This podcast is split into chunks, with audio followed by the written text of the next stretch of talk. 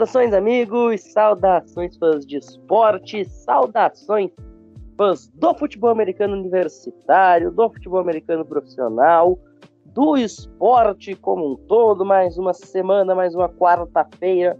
Estamos chegando com o College Cast, edição número 73, no dia de hoje, para falar daquela que, na minha opinião, é a melhor semana do futebol americano universitário. Senhoras e senhores, está na hora da Rivalry Week. É a semana dos clássicos no futebol americano universitário. Tem Oregon e Oregon State, tem Michigan e Ohio State. Esse jogo, inclusive, vai definir praticamente tudo no playoff nacional. Tem Florida e Florida State. Cara, tem jogo pra dedéu. Um melhor do que o outro, a gente vai falar de tudo aqui. Mas antes, é lógico, é óbvio, que vamos apresentar a mesa que fará o programa junto comigo. E eu tenho um cara aqui que faz uns mais ou menos uns 10 anos que ele espera ansiosamente a Rivalry Week a cada ocasião. Só que, pô, é, isso é um negócio um pouco complicado, porque, diferentemente, por exemplo, do meu time, que eu tenho que acompanhar a Rivalry Week com o coração na mão, porque eu não sei se vai ganhar, o time desse cara aqui nunca perde a Rivalry Week. Faz um tempão que não perde uma Rivalry Week. Então, Gabriel, boa noite. Descansa, filho. Vocês não vão perder esse jogo nunca. boa noite, Pinho. Boa noite, André. Kaique, todo mundo que tá ouvindo a gente. Cara, esse Iron Ball aqui é pra gente, tipo, espancar a Albany pra esquecer essa temporada, cara. É só isso que eu tenho a dizer. É espancar a Albany com prazer. Bom, falando em espancar o rival, o Kaique, não vai me fazer a façanha de perder de Vanderbilt, né? Porque daí a gente vai ter que chegar aqui semana que vem e dar pau no Randall Hooker até dizer chega. O coitado não vai nem jogar, mas a gente vai ter que dar pau nele mesmo jeito. É, tudo culpa do Randall Hooker. Se o Randall Hooker estivesse em campo, a gente não perderia contra a South Carolina. Brincadeiras à parte, é... semana difícil pro torcedor de Tennessee, né? Perdemos para South Carolina Gamecocks mas foi um baita jogo, foi um, uma baita apresentação do Spencer Rattler. Sim, pasmem, Spencer Rattler. É, Joey Milton provavelmente vai assumir o controle ali do backfield e do ataque de Tennessee. Esse jogo contra Vanderbilt é, é a famosa rivalidade do estado dos voluntários, do Volunteer State, né? Eu particularmente não acho que será um jogo difícil. Joey Milton, que durante a temporada entrava ali no último quarto, ali para fazer um jogo, para descansar o Randon Hooker. Ia bem, acredito que ele vai conseguir guiar bem ali é, Jalen Hyatt. Lembrando que o Cedric Tillman também está de volta, então acredito ali que Tennessee vença com certa tranquilidade o jogo contra Vanderbilt. André, falando em time que tem que vencer a Survivor Week, o time vai jogar contra Texas A&M, né? Que o momento mais glorioso de Texas A&M nesse ano foi o ranking de pré-temporada. Vamos lembrar, teve jogo que os caras literalmente tinha torcedor de Texas A&M dormindo. Eu lembro de fazer Texas A&M e Flórida e no intervalo a câmera da ESPN flagrou um indivíduo dormindo no ombro do parceiro do lado. Então, assim, já começa a pensar em Georgia porque vamos combinar que a final da SEC essa aí vai ser punk. É. Esse deve ser um jogo treino, né? Vai ser um jogo para treinar, deixar a gurizada que mal jogou na temporada jogar um pouco, né, se divertir depois do halftime, né, da partir do segundo tempo, alguns principais jogadores, porque o nosso negócio é contra a Georgia. Até de CZM só tá aí para ser saco de pancada da gente, né. Beijo para todo torcedor de Texas AM, mas vocês não, não, não vão conseguir ter jogo. Pela primeira vez na temporada, tô falando que a LSU vai bater alguém. Lembre-se disso.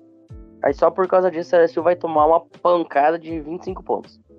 Mas enfim, gente, antes de a gente começar a falar efetivamente de ranking, de classificação para as finais de conferência e de Rivalry Week, eu tenho um recadinho rápido para passar, porque exatamente por conta de essa ser a última semana da temporada regular, marca também, né, o André, nós dois que fazemos parte aí dessa questão da administração aqui do College Cast marca também o último episódio do College Cast de forma independente, Andrezito. Então também, de certa forma, é um episódio é, de passagem de bastão, e a partir aí do episódio que irá tratar das finais de conferência especificamente, dos playoffs, enfim, a gente já sob uma nova bandeira, mas assim como acontece com as faculdades que saem das, de, da condição de independente se filiam a, a programas, a gente não vai revelar nada. Vocês vão ter que esperar o official statement, vão ter que esperar a declaração oficial. Aguardem, senhoras e senhores. Mas enfim, vamos começar agora então a falar do assunto do programa de hoje. E para isso a gente começa girando as finais de conferência, porque dentro da Power 5, das cinco principais conferências do futebol americano universitário, nós já temos duas delas com as suas finais definidas. Lá na ACC, Clemson Tigers irá enfrentar a North Carolina Tar Heels. Clemson com um recorde de 10 vitórias e uma derrota no geral, 8 vitórias, 0 derrotas dentro da conferência, já campeão da divisão Atlântica há algum tempo. E a North Carolina Tar Heels também confirmou a sua vaga. Nove vitórias, duas derrotas no geral, seis vitórias, uma derrota dentro da conferência, campeão da Coastal. Então vamos começar a falar aí dessa final, senhores. A gente vai prever de fato, de fato, de fato mesmo, na semana que vem. Mas eu queria um comentário rápido, em uma frase de vocês, de o que que levou Clemson e o que que levou North Carolina nessa final foram realmente os dois melhores times da conferência? Como que a gente explica a chegada de Tigers e Tar Heels até a grande decisão? Eu acho que a gente pode colocar esse belo desempenho aí de North Carolina na conta do ataque, né? O ataque ele foi muito bem, surpreendentemente muito bem, né? Drake May ali é, assumiu o, o backfield, assumiu o ataque, de North Carolina e tem ido muito bem. Subiu, inclusive, nas últimas semanas aí nas apostas para vencer o troféu Heisman. Provavelmente não vai vencer, mas foi uma grata surpresa aí para o torcedor de North Carolina. Foi surpreendente. Drake May, ele é polido, né? Ele é um QB que já começou aí a sua carreira no college já polido, então é só aprimorar a parte mental do jogo, parte processual do jogo, de processo ali do jogo porque a mecânica dele já é um polida dentro ali do estágio que ele tá no college, né?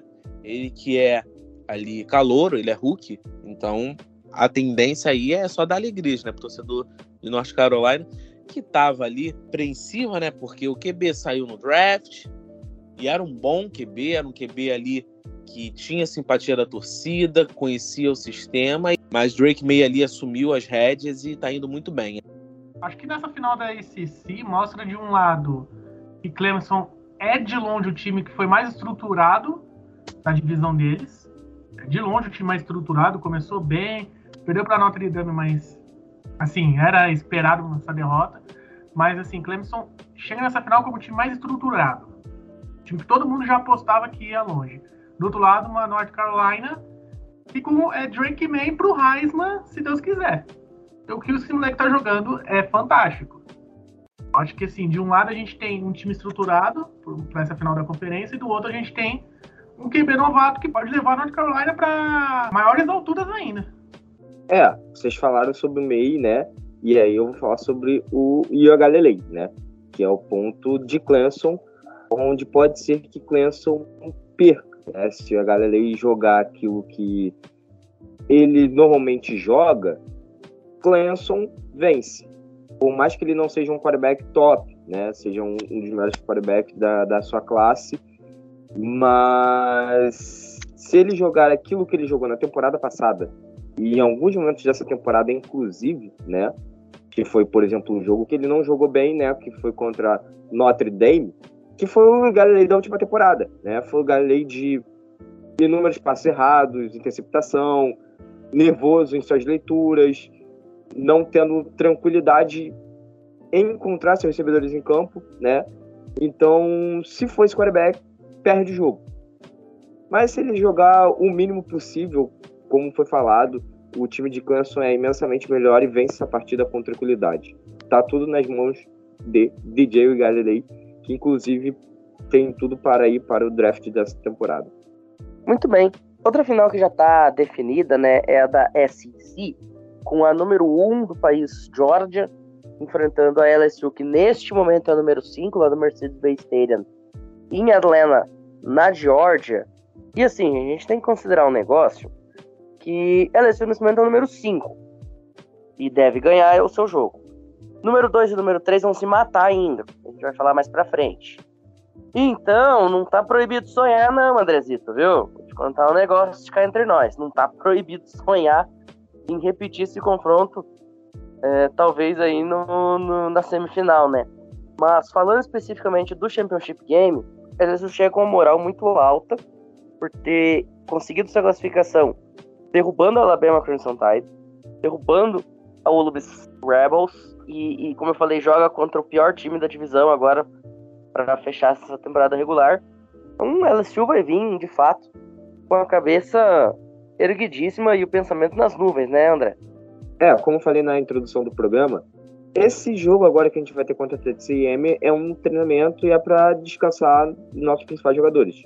A tendência é que a gente perca para Georgia, né? A tendência.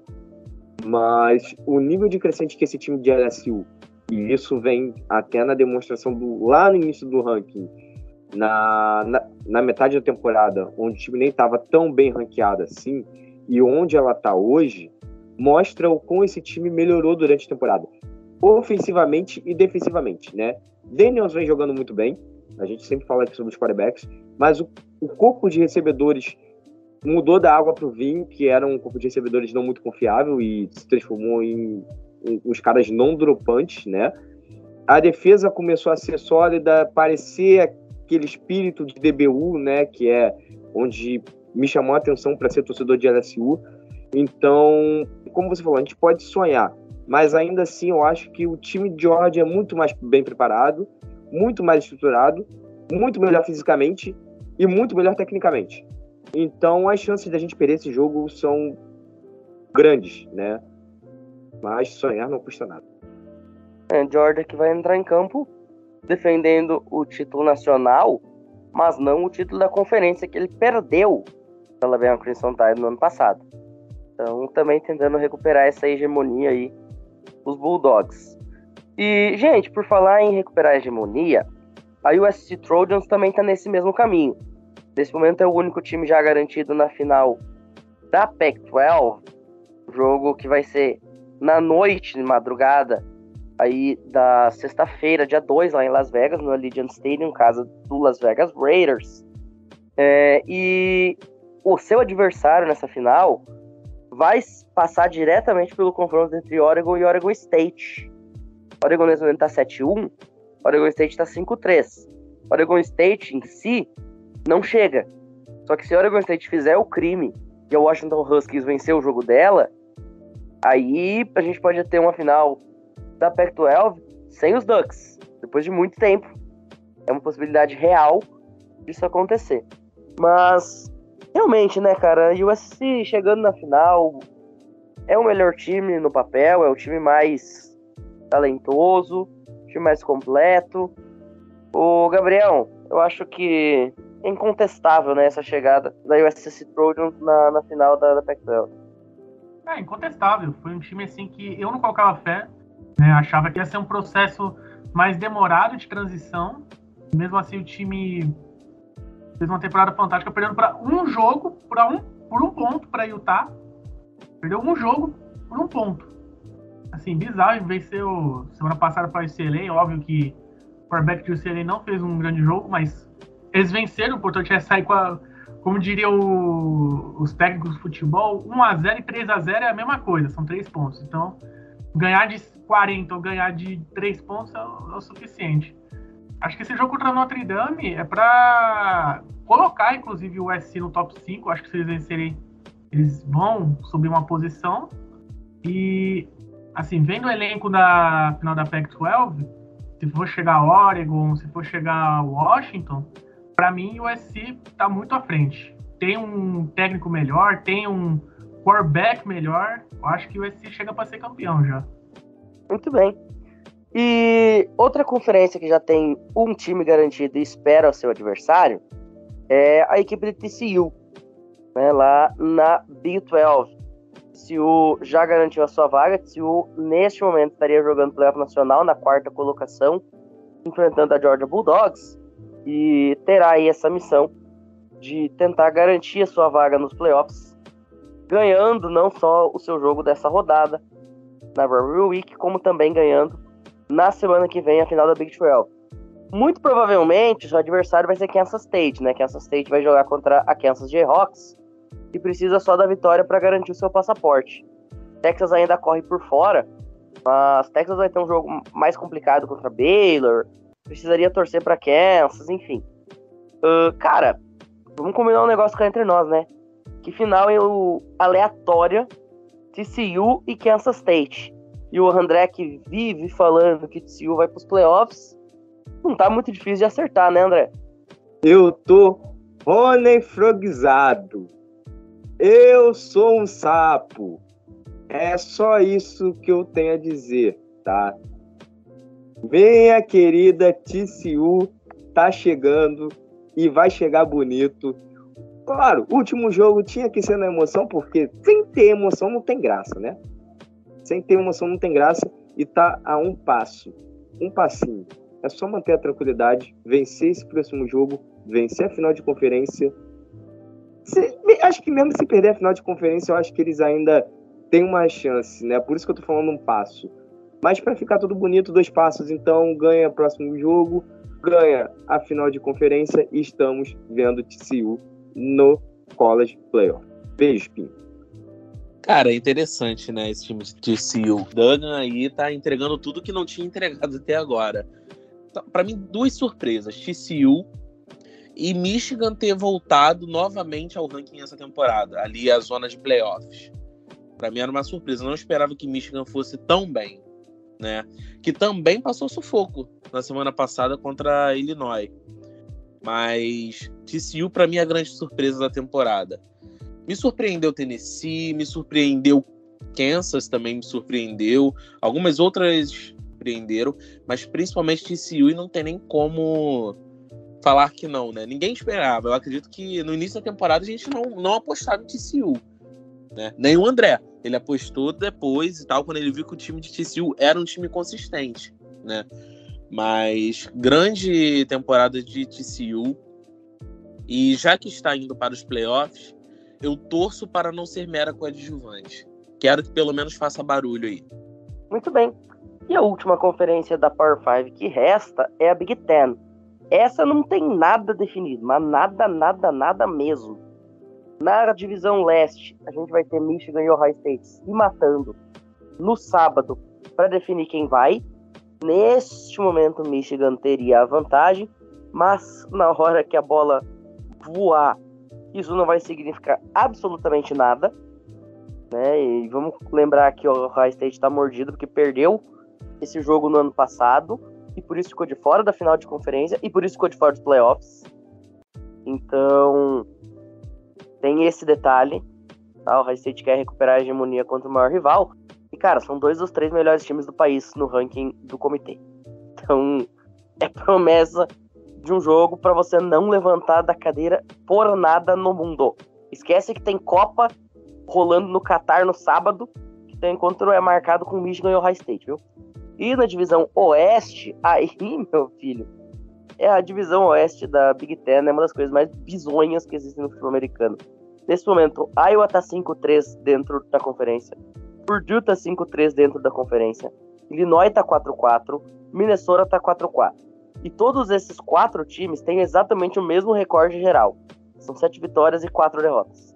E o Wisconsin também tá 4-4 na sua conferência, mas tá 6-5 no geral.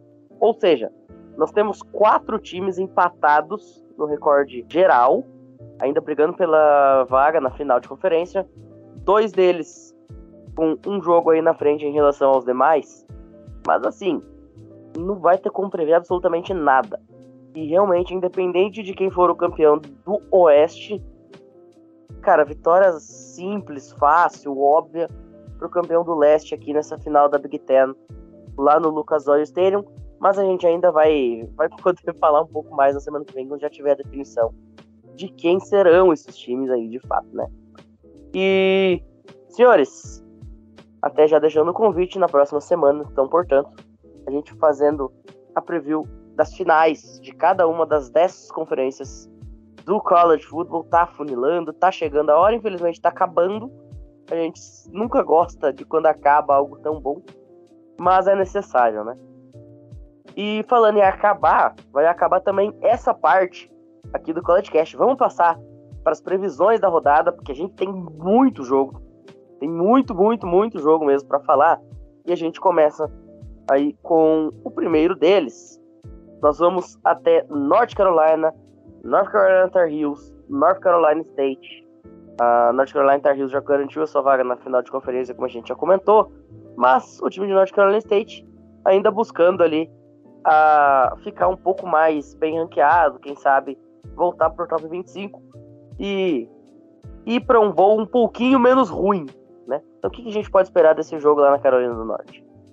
É, como já dito aí, até por mim, Drake May vem de uma temporada espetacular e eu acho que não pode ser diferente o resultado, né? Para mim, vitória de North Carolina dos Star Hills, eu acredito até que com certa facilidade até.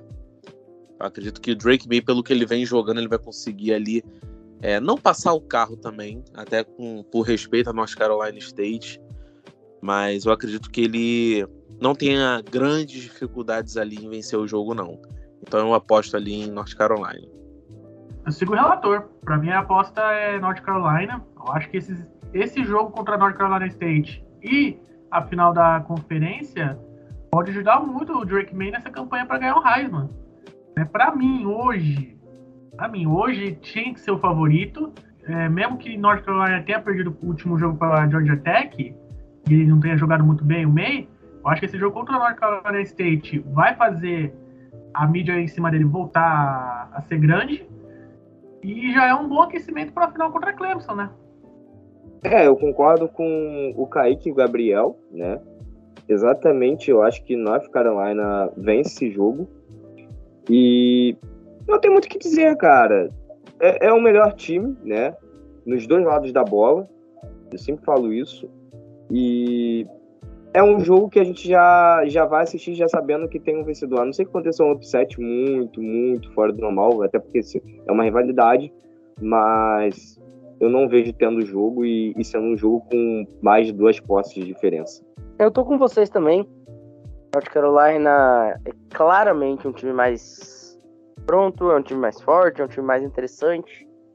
Então acho que não tem nem muito o que pensar nessa partida, né? Odds das casas de aposta, então, pra gente não deixar passar em branco. Como já é tradição, North Carolina aparecendo como favorita em ambas os cenários, né? Tanto no Matchup Predictor com 61% dos analytics aqui e também 6,5 na spread, portanto uma diferença aí basicamente de um touchdown de vantagem para o time azul e branco, apontado como favorito no seu clássico contra os Wolfpacks. Vamos agora para a Flórida. Vamos para Tallahassee, Florida State, Florida Gators.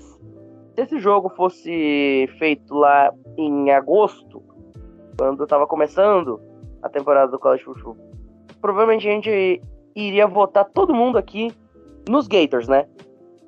O cenário hoje é completamente diferente. O Florida State é muito favorito. É o 16 time do país contra uma Flórida que não justificou o hype que o Andrew Richardson recebeu. E aí, senhores? Eu fico com, com FSU, tá? Eu acho que Florida State vence a partida. Não por muito, vai ser um jogo até equilibrado, né? Você até falou sobre o Richardson, que inclusive também está cotado para ir para o próximo draft, né?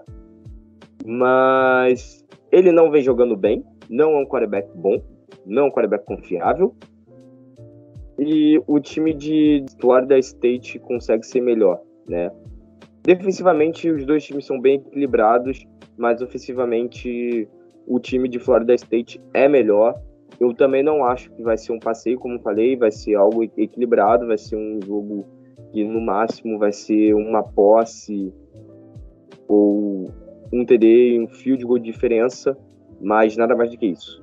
Ah, eu vou usar aqui, hein?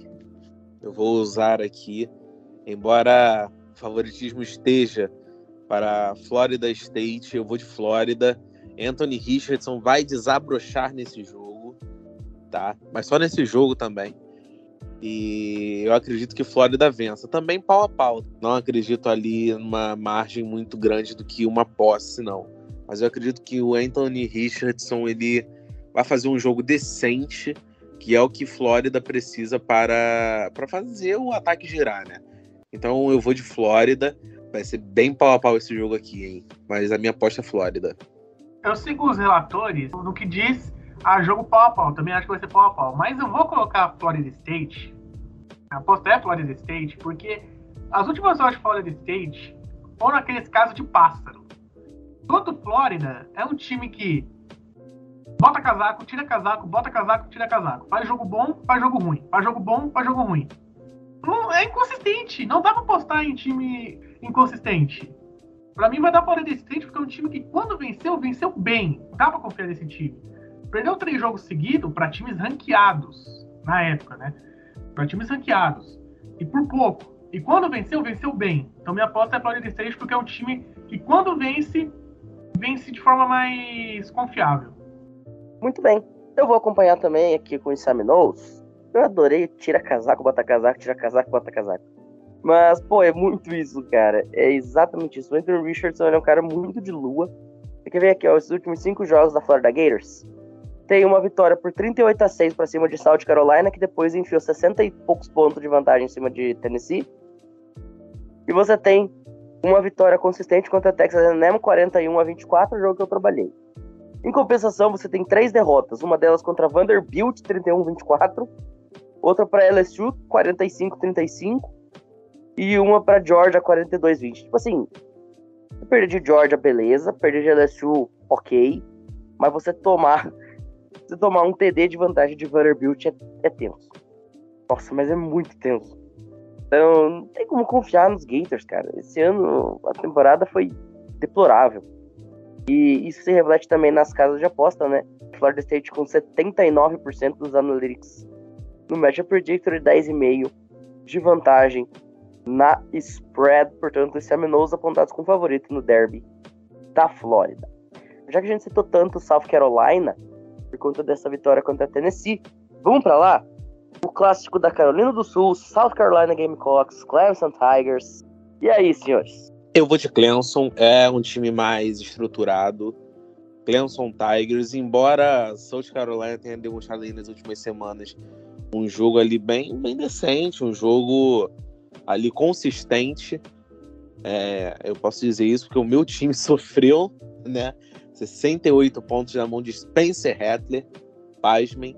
Vou de Clemson, é um time mais estruturado, tá ali na busca dos playoffs. DJ Agalelei tem sido consistente até, não é o que se esperava dele no início da carreira dele no college, mas tem sido ali consistente. Né? Clemson é um time mais pronto, portanto, é, eu vou de Clemson. Tem nem muito que que falar, né? Para mim é Clemson. Ah, sigo o relator quanto a Clemson, né? É um time bem mais estruturado. Mas, assim, é a batalha dos dois quarterbacks que o pessoal colocou muito hype e os dois não estão jogando nada. Quer dizer, o Rattler vem de um jogo assim. Assim, o cara que colocou ele, apostou em Rattler como o melhor da partida, deve estar milionário hoje. Assim, a, o site de aposta deve ter quebrado depois dessa. A brincadeira dessa parte, o Clemson é muito favorito nesse jogo. Para perder aqui tem que ser um desastre colossal. Assim, precisa do Redden fazendo outro jogo que. Assim, acho que nem no High School ele deve ter dois jogos seguidos. Acho que só no High School, na verdade, ele deve ter dois jogos seguidos bons. E mesmo assim, mesmo se ele fizer um bom jogo, eu acho que Clemson ainda vence. Precisava de um desastre enorme para Clemson perder esse jogo. Spencer Rattler é tipo um golfinho. Ele aparece, sobe, faz a graça dele e depois volta pro fundo da, do mar. É a mesma coisa. Fez a graça na última semana. Mas quem realmente tá hypando com ele? Cara, a gente sabe que nessa semana ele vai entregar três, quatro interceptações. Vai ficar com aquela cara dele lá de soberba na sideline, achando que é o melhor quarterback do mundo e que não foi erro dele ter lançado as interceptações, porque ele vai falar que o recebedor correu a rota errada, que o vento bateu na bola, que o playbook está errado, mas o erro não é dele, né? Ele nunca está errado. Eu já estou já prevendo, vai acontecer isso. E aí, o que, que vai acontecer? Vitória de Clemson. Com uma tranquilidade imensa, né? O DJ Galilei vai jogar tranquilo, não vai também forçar tantas interceptações, vai ter uma média de passes completos até considerável. E o Clemson vai vencer a partida com uma certa tranquilidade. Eu não duvido que a, a diferença de posse seja entre duas ou três posses. De verdade. Tô sendo bem sério com vocês. Rapaz, perfeito. Matchup Predictor 89%, favoritismo absoluto, inegável e claro para Clemson Tigers, spread 14,5, mais de dois touchdowns. A vantagem de Clemson nas principais casas de aposta dos Estados Unidos, eu acho que esse número já fala por si só. 14 pontos de spread é bastante considerável. Bom, vamos dar segmento, vamos falar de Auburn e Alabama. Sweet Home Alabama. Vamos ao Iron Bowl e não podia deixar de ser diferente, Gabriel. Começa você aí falar desse jogo que define muita coisa e ao mesmo tempo não define coisíssima nenhuma. É, define muita coisa de questão de honra, de qual boa Alabama vai, mas a nível de playoff, a nível de conferência, não serve para absolutamente nada. É tipo aquele jogo que tem nos campeonatos europeus. A última rodada, décimo colocado, quando o décimo primeiro não vale bulhufa nenhuma. Mas no caso do Iron Ball, é rivalidade, a gente vai pegar uma Auburn muito, muito assim, péssimo, acho que é a palavra certa. E tem uma cena do filme Psicopata Americano, né? Que o cara ele fica dando machadadas no outro. E é isso que vão ter que fazer contra a Auburn. Tem que arrastar, acabar com eles, passar o trator, o pássaro, o caminhão, o trem-bala, tudo. Para o pessoal esquecer o que foi aquelas duas derrotas para Tennessee e para LSU. O pessoal falar, ah, não deu esse ano, talvez ano que vem. E assim, é um bom jogo pro Bryce Young continuar aumentando seu draft stock, né? Porque para mim ele é o quarterback número um, mas para muitos é o quarterback número dois. Aqui é Alabama e por muito. Eu só vou falar uma palavra. Aliás, eu só vou falar o nome do vencedor, né? Porque é muito claro. Alabama. É, não tem muito o que dizer, né? É, o Gabriel foi cirúrgico nas suas palavras, o Kaique foi conteve essas palavras, mas também foi cirúrgico, né? Alabama vai vencer essa partida. Há uma semana atrás eu falei que Alabama iria vencer de 30 pontos Mississippi State. Eu digo que agora ela vai vencer de 37 pontos o time de Auburn, tá? Esse time de Auburn não tem nenhuma condição, até porque é o que o Gabriel falou, é o jogo para se provar, né? A Alabama falar assim, nós ainda somos Alabama. Nick Saban vai lá e vai macetar o time de Auburn e o Bryce Young vai fazer uma grande partida e vai se consolidar como o principal quarterback do draft também, ao lado do CJ Stroud, né? Tá nessa briga aí, mas para mim o Bryce Young ele ainda é um pouco melhor que o Stroud e é o quarterback número um até o momento, tá? Eu ainda preciso ver algumas coisas dos dois que a gente vai fazer mais à frente. Eu adoro esses jogos fáceis. Cara, 95% no Match Predictor. 22 pontos na spread. Cara, um Iron Bowl com 22 pontos na spread é um negócio tão bizarro. Eu não sei nem por onde começar. Mas no mesmo lugar em que eu começo, eu finalizo o meu comentário. Vai ser sofrível isso aqui se você é torcedor de Auburn. Vai ser uma delícia se você é torcedor de Alabama. E não assista se você simplesmente gosta do esporte. Porque jogo de patrolada não é legal pro fã casual. Então procure outro jogo para assistir, porque esse aí realmente tá fadado já a ser uma belíssima de uma passada de carroça por cima do time de Alba. E falando em passar carroça, vamos lembrar aí que esse próximo confronto nos últimos anos tem tido resultados bem diferentes. A gente já teve Oregon passando a carroça, mas a gente também teve Oregon State virando um jogo inacreditável dois anos atrás, que valeu demais para tirar Oregon dos playoffs. Então, senhores, Oregon State volta a receber o seu maior rival em casa. O que, que o Bo Nix pode fazer? Ou o que, que o Bo Nix não pode fazer se quiser que Oregon consiga uma vaga no New Year Six? O que Bo Nix precisa fazer? Ele precisa ser Bo Nix. O que Bo Nix não precisa fazer? Ele não pode ser Bo Nix. essa situação de Oregon. É, é engraçado dizer isso, mas Oregon tá com a faca e o queijo na mão pra, pra, pra ir pra final da Pac-12. Só que quem tá manuseando essa faca essa mão é o Bonix. Então, assim, a gente não tem ideia de como vai ser esse jogo. Oregon é favorita, ao meu ver, por uma certa vantagem, não vou dizer muita, é uma certa vantagem. Mostrou ser mais time.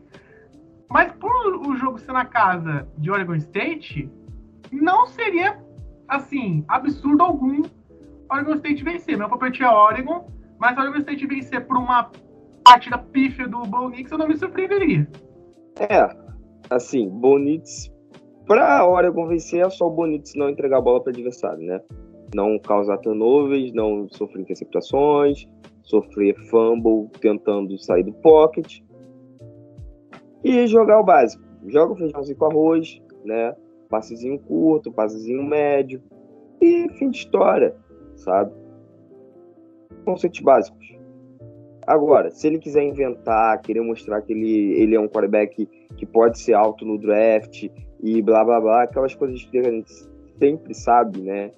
E acabam dando tiro do seu próprio pé, né? Quando a gente vê os quarterbacks fazendo isso, para querer subir no draft, complica. E aí é, é, nessas horas que os upsets acontecem, e é isso que Oregon State está querendo, né?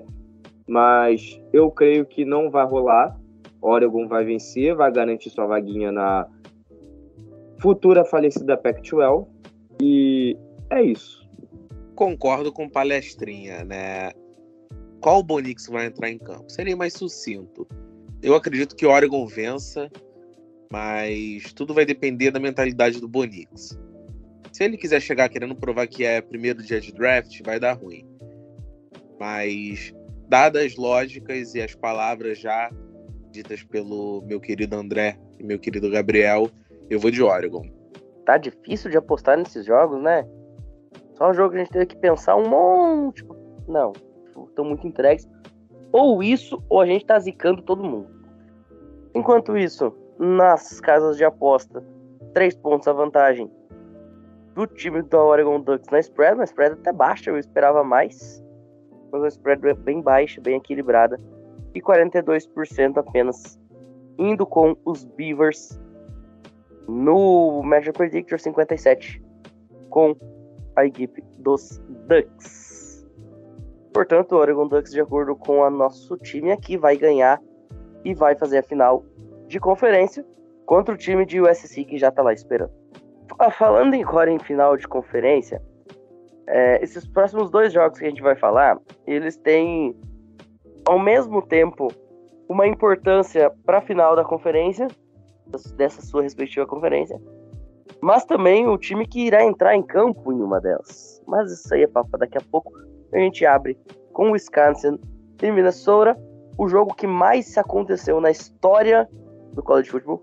Jamais houve um confronto em que dois times se enfrentassem mais do que esse, tá? com a vantagem de apenas uma vitória para o Wisconsin a mais em relação aos Golden Gophers.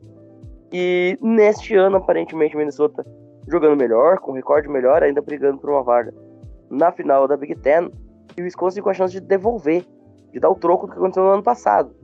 Porque o Wisconsin só precisava vencer Minnesota para ir para a final e acabou perdendo. E aí a Iowa acabou indo. Então, senhores, tem revanche vindo aí. Hum, é bem complicado apostar nesse jogo, hein?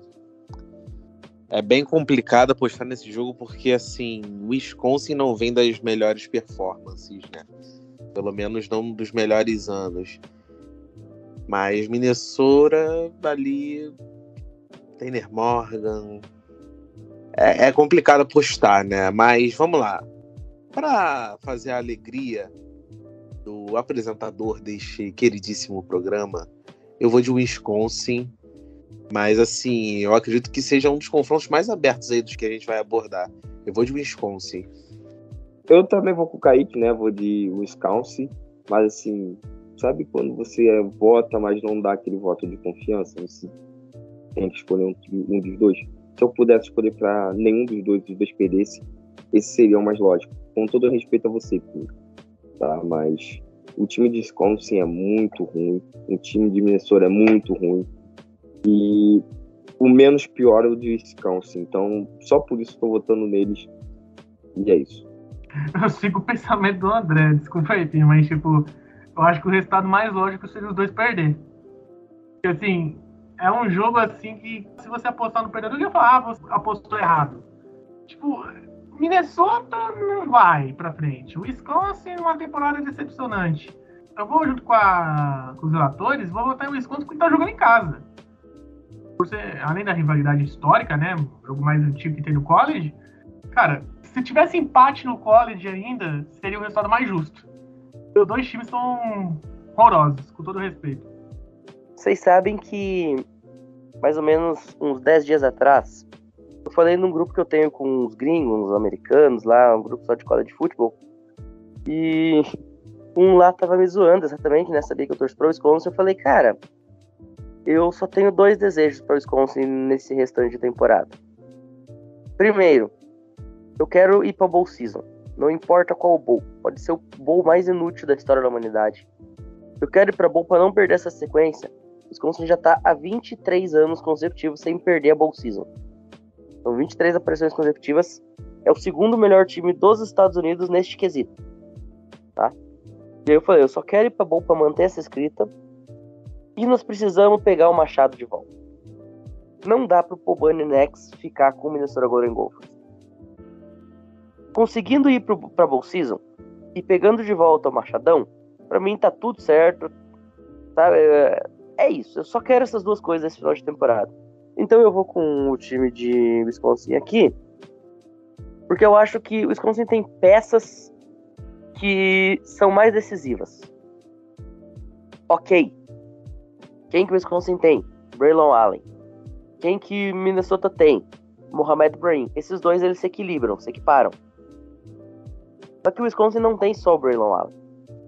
O Wisconsin, tudo bem que só sabe jogar com jogo terrestre, mas você tem o Chas Melusi em grande fase. Você tem o Isaac Guerrero também jogando bola. O Graham Mertz é um problema, mas o Tanner Morgan também. A, a secundária do time de Wisconsin está conseguindo roubar muita bola esse ano.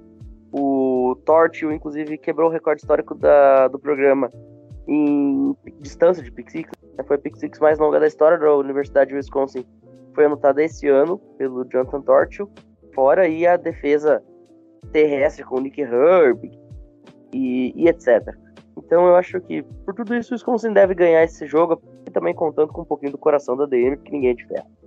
Bom, vamos dar segmento, vamos falar de LSU e Texas A&M. O André até já pincelou, então vamos fazer só os palpites. E se alguém quiser fazer um comentário rápido também, fica à vontade, mas eu duvido que alguém aqui vá dizer que não. Texas A&M tem time para ganhar esse jogo. É só fazer isso, aquilo, aquele outro. Não, gente, não, não vai rolar, né? Pode até ter time, mas não vai ganhar. LSU. LSU ganha. Não, LSU ganha, mas se por um acaso LSU conseguir perder para Texas A&M é, pra, é papo de enfrentar a avó até Louisiana e dar e dar tiro em todo mundo. Na moral. Mas a vitória já é LSU tranquilo. Como eu falei nesse programa, a LSU vence, né? Vence com tranquilidade. Voto também mais uma partida aí com duas posses a três posses de diferença. E é isso. Isso para não falar que vai ser de 30 pontos, né? Bom, eu esqueci de dar as odds das casas de aposta no jogo de Wisconsin e Minnesota. Então, vamos lá. Wisconsin com 53% do favoritismo, é, jogando lá no Camp Rattle Stadium, no Match Predictor e 3 pontos de vantagem na spread. Já no jogo de LSU contra Texas A&M, jogo que vai ser feito lá em College Station, no Texas, 73% indo de LSU. No Matchup Predictor, 26% apenas com os Eggs e 10 pontos a spread de LSU que também vai receber o meu voto aqui. Acredito que a LSU deva ganhar esse jogo por razões mais do que óbvias. E outro time que também deve ganhar um jogo extremamente óbvio é o time de Tennessee, né? Cara, assim, como eu falei no começo, se Vanderbilt conseguir ganhar de Tennessee é o maior feito da história de Vanderbilt, pelo menos recentemente, e é o maior vexame da história de Tennessee, concordam?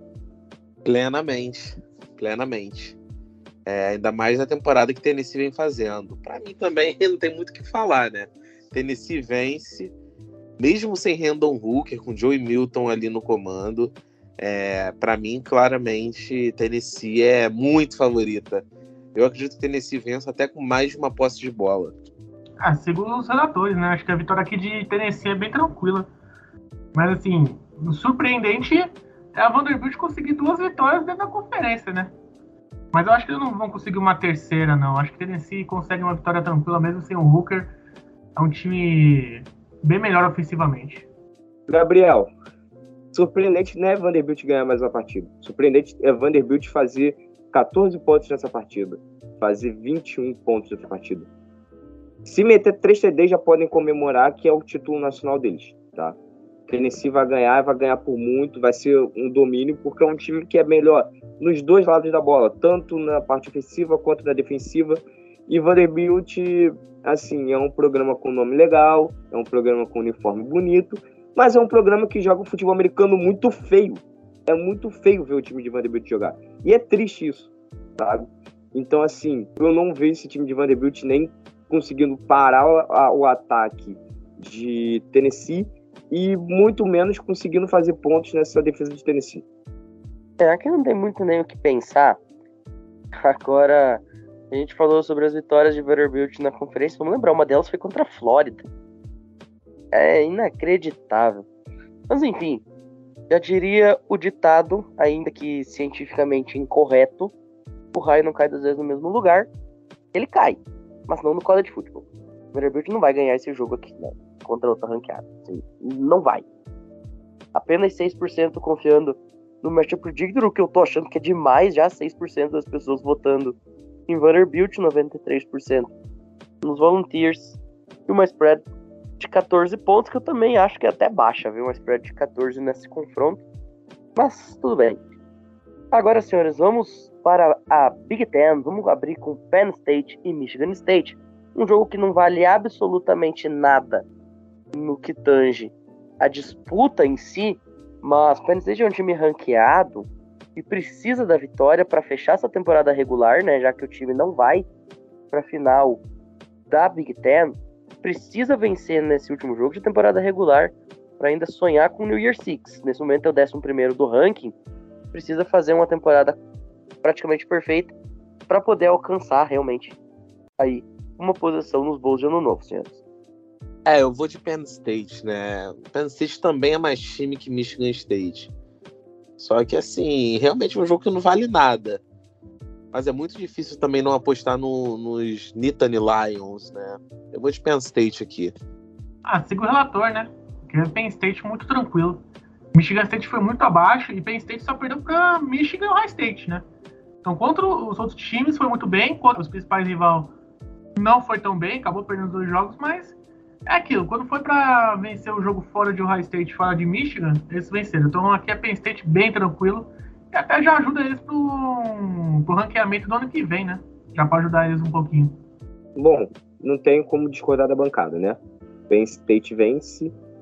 Não acho que vença tão tranquilo assim, mas acaba vencendo o jogo, né? É um time melhor que Michigan State. E é isso. Poucas palavras e sucinto. André, qual a spread você daria para esse jogo, se você fosse a casa de aposta? Tipo assim, ó, essa vai ser a vantagem. No André Bet, qual seria a diferença de spread para cobrir nesse jogo? Então, seria de três posses. Três posses, vamos colocar esse número, vamos quantificar. 17, 21? Tá, 21 pontos. 21? É. Isso. Ficou parecido com os americanos, tá? A spread dos caras lá tá em 18,5 para Penn State. 18,5. Detalhe, 18,5 na spread com 53 de over-under. Ou seja, diminuindo os 18 dos 53, sobram 45. É como se os caras estivessem imaginando assim: ah, Penn State vai ganhar esse jogo de 35 a 10. 35 a 15. Gente, a falta de respeito contra o Michigan State aqui é impressionante, mas com toda razão. Michigan State é um time horrível, terrível, tenebroso pavoroso. Um time negativo. Vai terminar negativo. Não vai conseguir ir pra bowl nem de maionese, nem pro bowl de batata que é jogado lá em, em Idaho. Tá? Então, assim, cara. E eu vou falar um negócio pra vocês, tá? Você, meu amigo torcedor de Penn State, você, meu amigo torcedor de Michigan State que está aproveitando para ouvir a gente, aproveite muito bem esse jogo, tá? Porque provavelmente vai ser a última vez que você vai ver Sean Clifford e Peyton Thorne no campo de futebol americano. Graças a Deus. Para nós que vamos continuar assistindo isso. Aí eu não é despedida, é agradecer aos céus. Era o que eu ia dizer.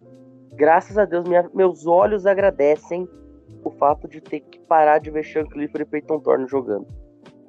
Minha saúde mental também agradece muito. Até meu médico, acho que até meu cardiologista vai agradecer por eu não ficar tendo estresse de ver esses trastes dentro de campo.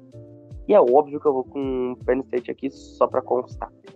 Chegamos aos dois últimos jogos de hoje. Ah, vamos abrir aqui com USC e Nordame, senhores.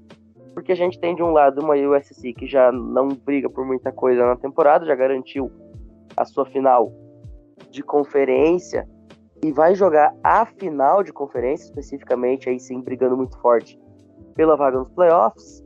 Agora, se não se cuidar e perder de Nordame, a tarefa fica muito difícil, né? Mesmo ganhando a Pac-12.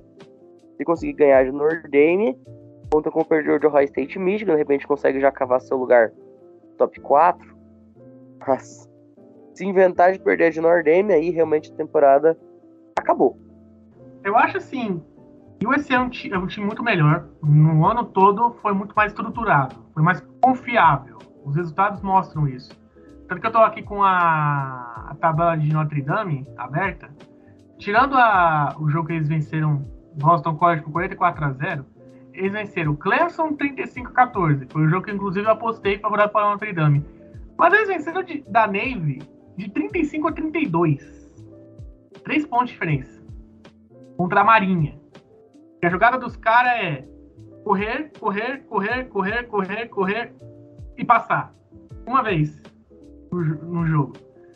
Não dá para confiar no Notre Dame nesse jogo. Aqui eu vou apostar em USC, mas esse é um jogo muito perigoso para USC, porque a pressão é toda neles, eles precisam vencer esse jogo e ainda vencer a final da conferência se quiser sonhar no playoff, se quiser colocar Pac-12 no playoff, porque eles não podem entrar de salto alto achando que esse jogo já tá ganho. Eles precisam confirmar essa vitória em casa.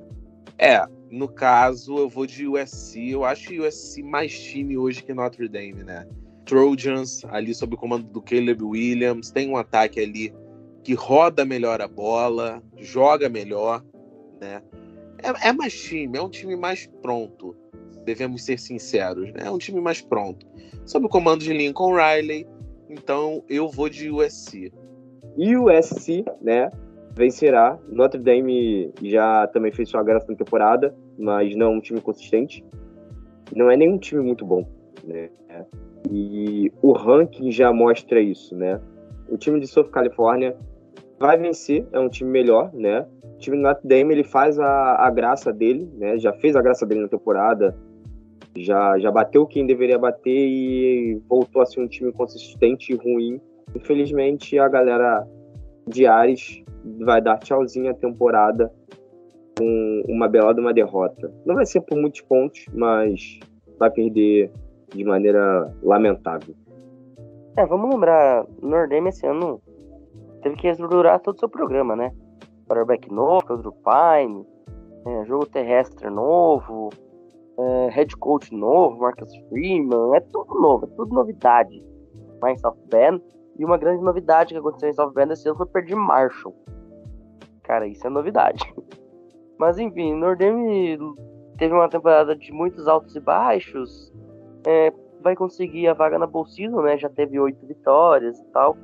Mas nada de muito especial, nada que chame champanhe apesar do time estar ranqueado, é o 15 do país, mas, cara, o Nordame é o 15 do país por nome, né? O cara olha, vê lá a calça dourada, o capacete lindíssimo de Nordame, aquela jersey azul royal e pensa, ah, não, esse time tem que estar tá grande. Mas se fosse outro time, um time um pouquinho menor, com exatamente os mesmos números, provavelmente não estaria em 15. Eu acredito que o USC não só ganhe, não vai ganhar também a conferência lá depois. E acho que até aparece na semifinal nacional, tá? E aí vai ser desesperador aguentar o Rafael Melo sim quando isso acontecer. Mas, meus amigos, chegamos ao último jogo de hoje e intencionalmente é o jogo. Não é simplesmente o Game of the Week, o jogo da rodada que a gente separou. É o jogo do ano. Isso aqui é o jogo do, da década. Número 2, Ohio State. Número 3, Michigan Wolverines. Brigando um contra o outro pela vaga na final de conferência. E brigando um contra o outro para tirar o seu rival eventualmente dos playoffs nacionais. Cara, esse jogo aqui vai ser de arrepiar. Pois é. No caso, o Ohio State ele é mais time que Michigan. Fato. Mas o Ohio State não pode entrar em campo achando que está jogando contra qualquer time, porque não tá. Tá jogando contra a terceira equipe do país, a terceira melhor equipe do país ali no ranking, Michigan, né? E Michigan tem feito uma baita temporada, não só essa temporada, como a última temporada também. Então não vai ser um jogo fácil, é um jogo que tem muita coisa envolvida, além da rivalidade. Tem ali final de conferência envolvida, é, playoffs envolvidos, tem uma série de outras coisas envolvidas. Então o Ohio State não pode chegar de salto alto. Eu aposto em Ohio State por ser mais time, mas Michigan não me surpreenderia se Michigan vencesse esse jogo. De verdade, não me surpreenderia. Michigan tem feito um trabalho sólido. Jim Harbaugh no comando dos Michigan Wolverines tem feito um bom trabalho, tem desenvolvido o seu quarterback, que é o DJ McCurry, e Blake Corum também está correndo muito bem com a bola. É um time também muito bem estruturado, o time de Michigan. Então eu vou de Ohio State, mas não me surpreenderia se Michigan vencesse esse jogo. Então, eu concordo com o Kaique que esse jogo vai ser bem disputado, né? É, a Big Ten tá rezando para esse jogo ser muito disputado, rezando assim, por favor, meu Deus, que não seja um passeio de algum dos lados, porque isso já ajudaria muito num possível alinhamento cósmico para as duas equipes, para o perdedor, além do vencedor, o perdedor também chegar nos playoffs. E um detalhe, esse é o confronto número 118 do The Game. Apenas a 13 terceira vez que vai ser um confronto com os dois times no top 5. Provavelmente o, o, o jogo é assim, o High State, que o torcedor vai mais gritar, vai mais tirar a voz da garganta de toda a história. Porque eu vejo hoje o High State sendo um time ofensivamente muito melhor. No meu ponto de vista, tem mais peças no ataque. Tem um quarterback hoje melhor, o Stroud. O conjunto da obra de Ohio State é mais bonito de ver, só que do outro lado o Michigan conseguiu manter uma defesa muito forte. Hoje eu confio mais na defesa de Michigan do que o Ohio State. Eu vou aprender para Ohio State, porque tá jogando em casa. E porque eu acho que quando esse jogo afunilar, o J.J. McCarthy não vai conseguir segurar a pressão. Se fosse em Michigan, o jogo, eu acho que o J.J. McCarthy ia brilhar. Mas como o jogo na casa de Ohio State, vou aprender para Ohio State, mas vai ser um jogo muito disputado. O Ohio State vence o jogo. É, não acho que Michigan vá conseguir fazer um jogo de frente assim vai conseguir fazer, na verdade, por uma parte, mas o time de Ohio State é muito mais físico, aguenta muito mais uma partida desse nível de intensidade do que o time de Michigan. Então, o início vai ser bem páreo, vai ser uma boa disputa, mas depois do halftime, ali na metade do terceiro período, no final do jogo, já o time de Ohio State vai sobressair, vai vencer essa partida Aparentemente no placar vai parecer que foi um jogo tranquilo, mas não foi, tá? É interessante, né? Porque no ano passado, Michigan tinha o seu time azeitado e ajeitado e pronto para jogar no erro dos adversários, né? Porque, enfim, você tinha um quarterback bem meia-boca e muitas vezes dependia aí de milagres para ganhar o jogo. E esses milagres vinham da defesa, em muitas ocasiões.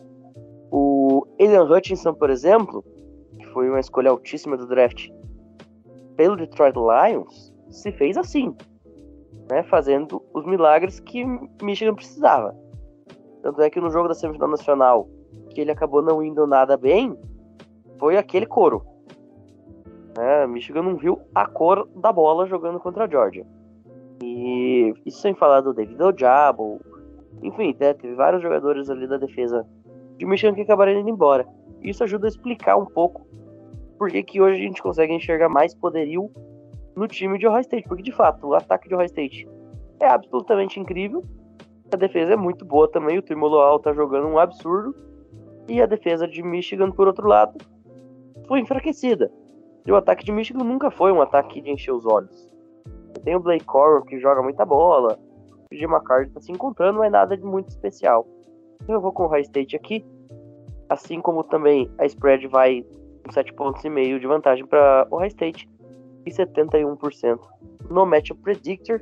E, gente, essa semana a gente volta com toda a repercussão, talvez em live, talvez gravado, mas a gente volta para falar do que aconteceu e também já falar das finais de conferência, de ranking, de bracket, chaveamento para os playoffs. A parte mais legal da temporada tá vindo aí. Vamos falar em playoffs, uma última informação. Foram definidos os playoffs da FCS, a segunda divisão do college football. É, número um aí deste ano foi a equipe de Sabdacoura, os Jack Rabbits, portanto, jogando com a vantagem no bracket. Vamos ver aí se o North Dakota State levanta mais um caneco ou se teremos uma surpresa nesta temporada. E outra informação, essa na verdade aí mais para quem gosta de nos ouvir. Gente, vocês perceberam que nas últimas semanas não foi gravado o programa sobre os Olímpicos, né? Os esportes diferenciados. A gente vinha fazendo aí sobre futebol, sobre basquete, sobre hockey, é, sobre vôlei. Não se preocupem, esse projeto ele não morreu, ele ainda está em aberto. A gente só fez uma pausa aí por algumas razões pessoais, mas logo logo estamos de volta aí também cobrindo os demais esportes universitários, cujas temporadas estão pegando fogo. Dito isso, a gente vai ficando por aqui. Quero agradecer a disponibilidade do Kaique, do Gabriel e do André de gravar nesse horário para lá de pouco ortodoxo, quase meia-noite, da quarta para quinta-feira. Nesse momento, inclusive, já passamos da meia-noite, passamos longe da meia-noite. E, senhores, até a próxima. A gente vai ficando por aqui. E como eu falei, a partir do próximo episódio, tem surpresa também. Aguardem. Para todo mundo, uma excelente manhã, tarde, noite, quando você estiver ouvindo isso aqui. E até a próxima. Valeu!